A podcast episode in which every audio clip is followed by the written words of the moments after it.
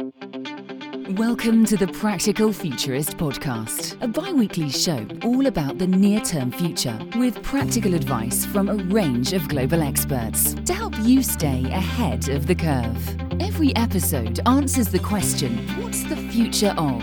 with voices and opinions that need to be heard. Your host is international keynote speaker and practical futurist Andrew Grill. Welcome to the Practical Futurist podcast. My guest today is a return guest, uh, Minter Dial. Thanks for being back on the show. My pleasure. We're going to talk about something close to your heart and more recently close to my heart the future of podcasting. Your first episode was November 2010. What got you into podcasting? Well, at the time, I, I just left L'Oreal, and and like so many things, I I wanted to do what was digital. And so I started blogging in 2006 while on the executive committee worldwide.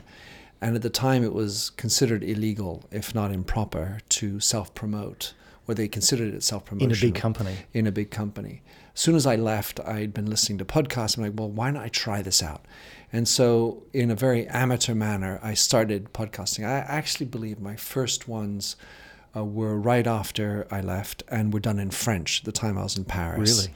So I started podcasting and uh, I wanted to explore what it's like and, and, and then be little by little hone not just the technical aspects, but my interviewing skills. I remember years ago in Adelaide, I was offered to be on the university radio station, and they had a slot that was three in the morning, and I Hmm. declined that. But I'm, I always look back to think what would have happened if I'd actually taken up the offer. So now I get to do that because essentially podcasting is a radio show, really. Yeah. Well, that's why I used to, yeah, first of all, that would have become, you might have become a night owl. Um, but secondly, I used to start off, well, podcast, the word is, seemed so gauche. Do you know where the where the word came from? Well, it, I think the lore basically says it's it's um, the difference between a broadcast and uh, I don't know, the pod. Pod is probably from the iPod, iPod, yeah. and so the broadcast iPod, and that's how it probably came together. So what do you get out of podcasting? Right. So the very first and most important thing is I learn.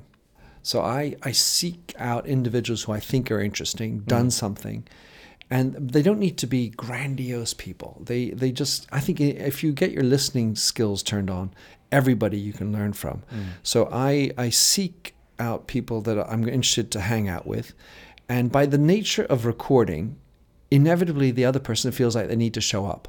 And so then in that moment you get to learn stuff. They're, Yeah. they, you're just not going to come with your B game. Well, you don't want to come with your B game. So Because you're on mic, everyone's going to hear what you're saying. That's it. Do you think podcasting has replaced blogging? Well, I, I think that blogging certainly has come under pressure. And so, you know, I- for having blogged for so long, I can see that the volume of, of people listening and comment or reading and commenting has, has declined. And so podcasting is competing with blogging in terms of getting our attention span. Will it, has it replaced? No. I I think that there's still a, a place for writing and reading and commenting. Uh, but I do think it's a really interesting avenue for individuals, authors, of course, but also companies. Why do you think now is the time for podcasting? I think uh, it has been the time to podcast for quite a while. Uh, I think that people are now becoming more accustomed to the idea of podcasting. There have been certain podcast shows that have really generalized the ability, like Serial in the United States or your pet show down in Australia. And, and so you've, you've, you've seen the major media companies create more regular, well produced podcast shows that are consumable on your time. And so mm. that convenience factor, the mm. more seamless experience of downloading it, that it's now come around as opposed to where it was in the beginning, it's easier, has made it easier.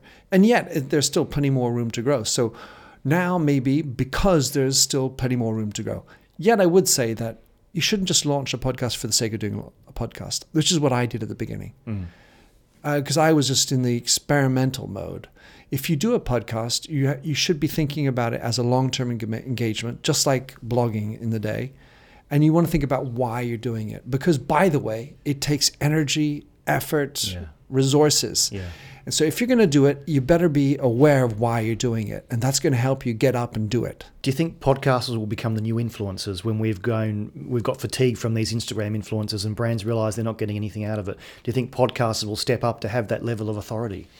I think I think it depends on the platform that you have. There's there's definitely uh, you know obviously major podcasters where you have 30, 40 million people downloading it every week. Mm. Yeah, that's that's significant influence. Getting on their shows, by the way, good luck. Really? Yeah. Well, of course, because Joe Rogan, Sam Harris, and so on. Yes. You, you'd love to be on their show, but mm, it's going to be difficult because they're much more selective and, Right. and and they're much more aware of their influence now.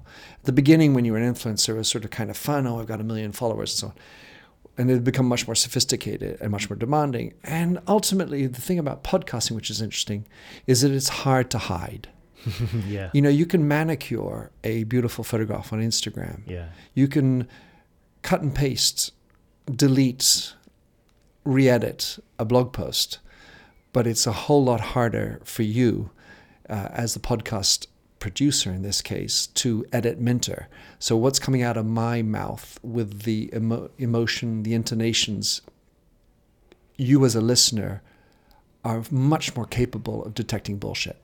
But I think also for the podcaster, uh, they are on show. If they're not an expert, it'll come out. And if you're having a conversation like we are, and I'm just sitting here nodding and, and saying, that's nice, next question, without actually being involved in it, I think that's what draws people in because, and the reason why I'm doing a show with guests rather than just me, no one wants to hear my voice. I want, as I say in the intro, these are voices that need to be heard.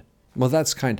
And I, I yet I think that what's interesting, Andrew, is that more you know as a podcaster, it also can create a much better environment and conversation. And so, by the nature of the questions you're asking, you of course, in my opinion, demonstrate knowledge.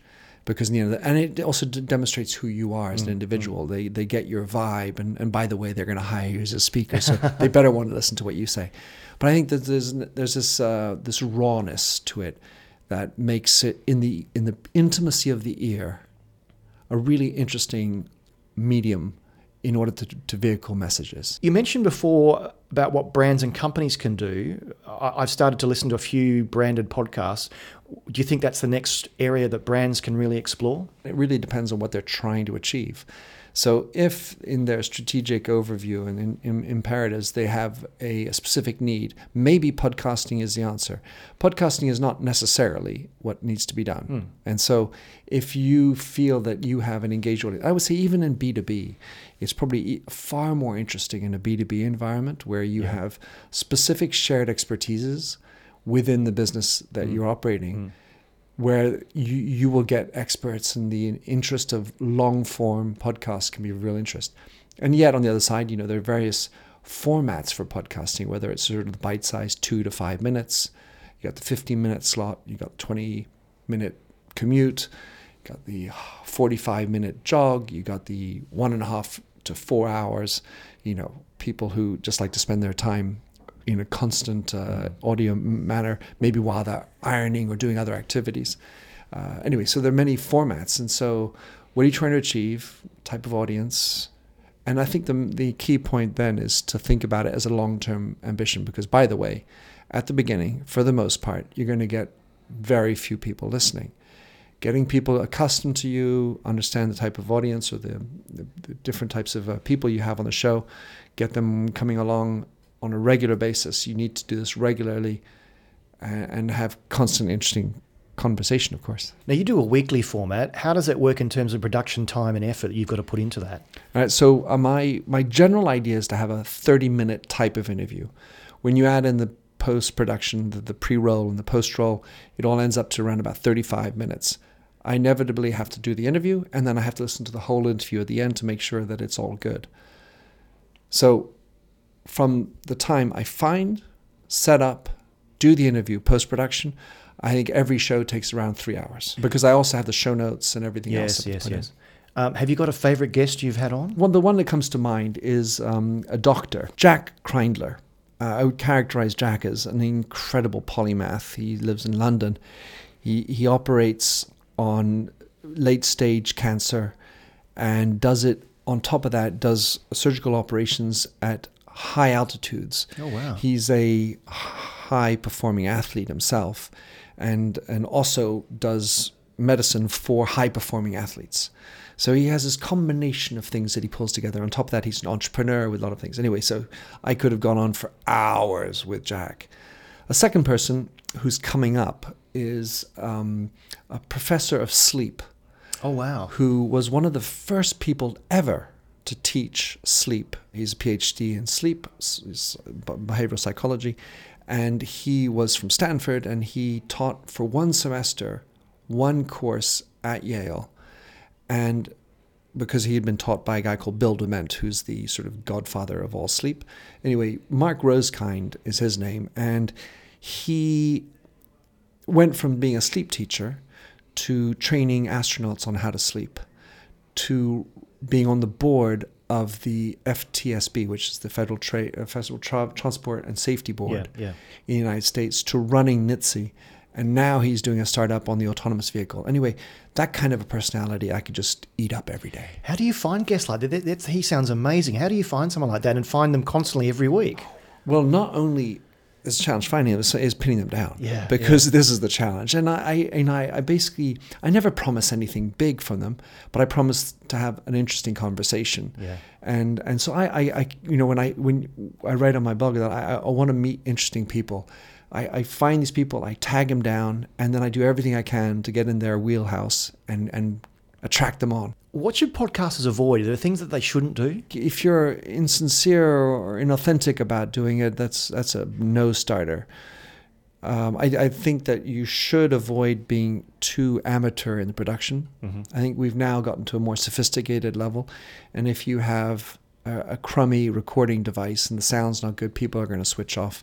They they have so much choice now out there that you can uh, you know you'll get get tired of it. If you're going to do it, don't do it just for uh, and fizzle out. Think about it strategically. Yeah. Figure out why you're going to do it every year. Maybe think about the types of guests you want to have on. If you're going to do guests, you might be just desire to do individual, and and make sure you're clued in heavily into why you're doing it. If you're if you're not clear on that, then don't start. Yeah, good point. What's the last podcast you listened to? I, I listened to the Daily actually this Yeah, morning, yeah. uh, which is done by the New York Times and and does a nice twenty minute, more or less in depth, if you can call it in depth, uh, review of some kind of news item. There's so much that's going on that's of interest. I, I would like to suggest listening to Sam Harris's podcast. Um, used to be called Waking Up with Sam Harris. Now it's called Making Sense. He he, amongst other podcast luminaries in the United States, are using the platform. I think very intelligently. Now they're trying to monetize it, but it really is about having long form conversations with conflicting opinions in a civil manner. And by demonstrating civility in, in argument, I think it's a, a brilliant example. He's, he's part of this, what they call in America, broadly speaking, the intellectual dark web. I think that, and they use a lot of podcasting. Joe Rogan, uh, Jordan Peterson, the Femsplainers, uh, a lot of interesting people. Uh, some of them swing a little bit too right, but there's an idea. I was listening to one on the train yesterday up to Cambridge for a speaking gig. I just came across it called 13 Minutes to the Moon from the BBC. And they basically look at T minus 13, and every episode is one minute closer to what goes on. And the guy that produced it actually had some affiliation with NASA. So he's got access to um, all the people that are still alive involved with the mission. Uh, I've only listened to the first one, but it's just a really interesting to literally slice those minutes up into 13 episodes. It's, Yeah. it's, it really it grabs you. Well, it shows you that there's a, sophistic- a growing sophistication in the way we're doing podcasting. Uh, a friend of mine from Sh- from from Australia, uh, Siobhan McDermott, she has really uh, enlightened me to the opportunities within audio. Because while we have just the mics and the voices here, there are also sound effects and silence and, and different ways you can play with the mind and the listening with this little pod in your ear that are, are getting much better. And there's some brilliant uh, investigative podcasts that can bring you in maybe from a more morbid standpoint when you're talking about the murder as in the uh, the pet show what, the, what I don't remember what's called the pet teacher Yeah, teacher's and that, pet and that actually spawned a, a, a case, a legal case in Australia. It's quite famous. Oh, well, absolutely. We're still pending Yeah. because it's still going on. But you know, those are interesting ones. There's another one called um, uh, S- Sex, uh, Death, and Money. And that's an interesting one by NPR in the Mm. United States. But at the same time, it's cultural. It's not just you know uh, triple X type of thing. It's it's really looking at the human being and and the the types of conversations they have are, are quite long form and. And I think cultivating, and uh, you know, if we if we can also aerate our minds and, and learn to listen and understand different people, that's also interesting. How do you discover new podcasts? And, and when you do, do you subscribe or you just just search? So I the most my podcasts I will discover because I'm always talking about them from other people. And what I do is I write them down and I tip or if I'm, my phone's out, I'll immediately subscribe because otherwise I forget. Mm. I would say that I the way I consume podcasting on an iPhone is using Overcast. This What's is that? it's my my podcasting service if you will for listening Okay. as opposed to the iTunes uh, or the the Apple Is there a reason for that? Well, yes, because what I like about it is I can organize my podcast to thematics.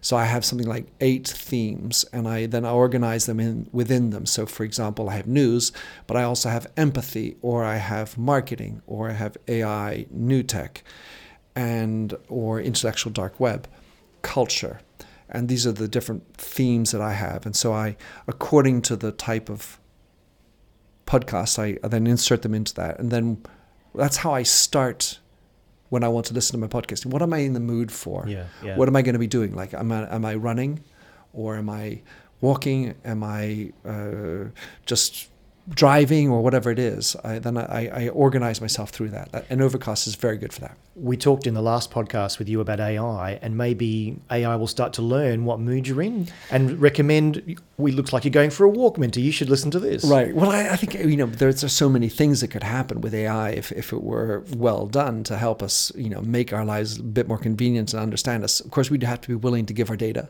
Correct. and uh, and sometimes that's a hard thing to do these days.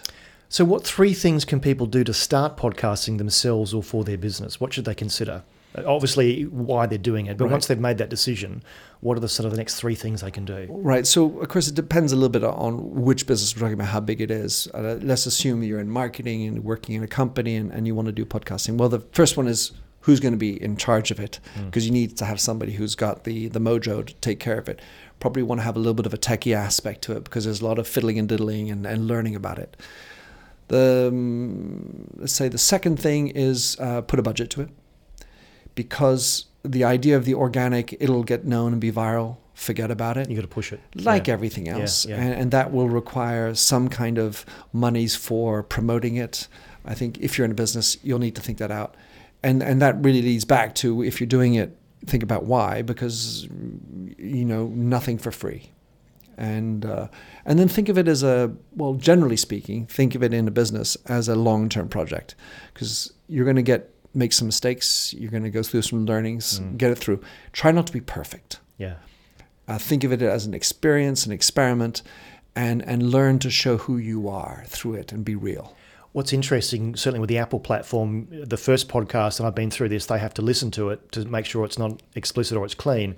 I'm just thinking now, if you're in a business, you've got to ready your legal or compliance people to start listening to your podcast. So rather than reading a document and signing it off, they've got to listen to the whole thing. Well, which brings up another point, which is that if you're in a company and you want to do a podcast, you are best served by having your best, most biggest fans be your internal team. Yeah.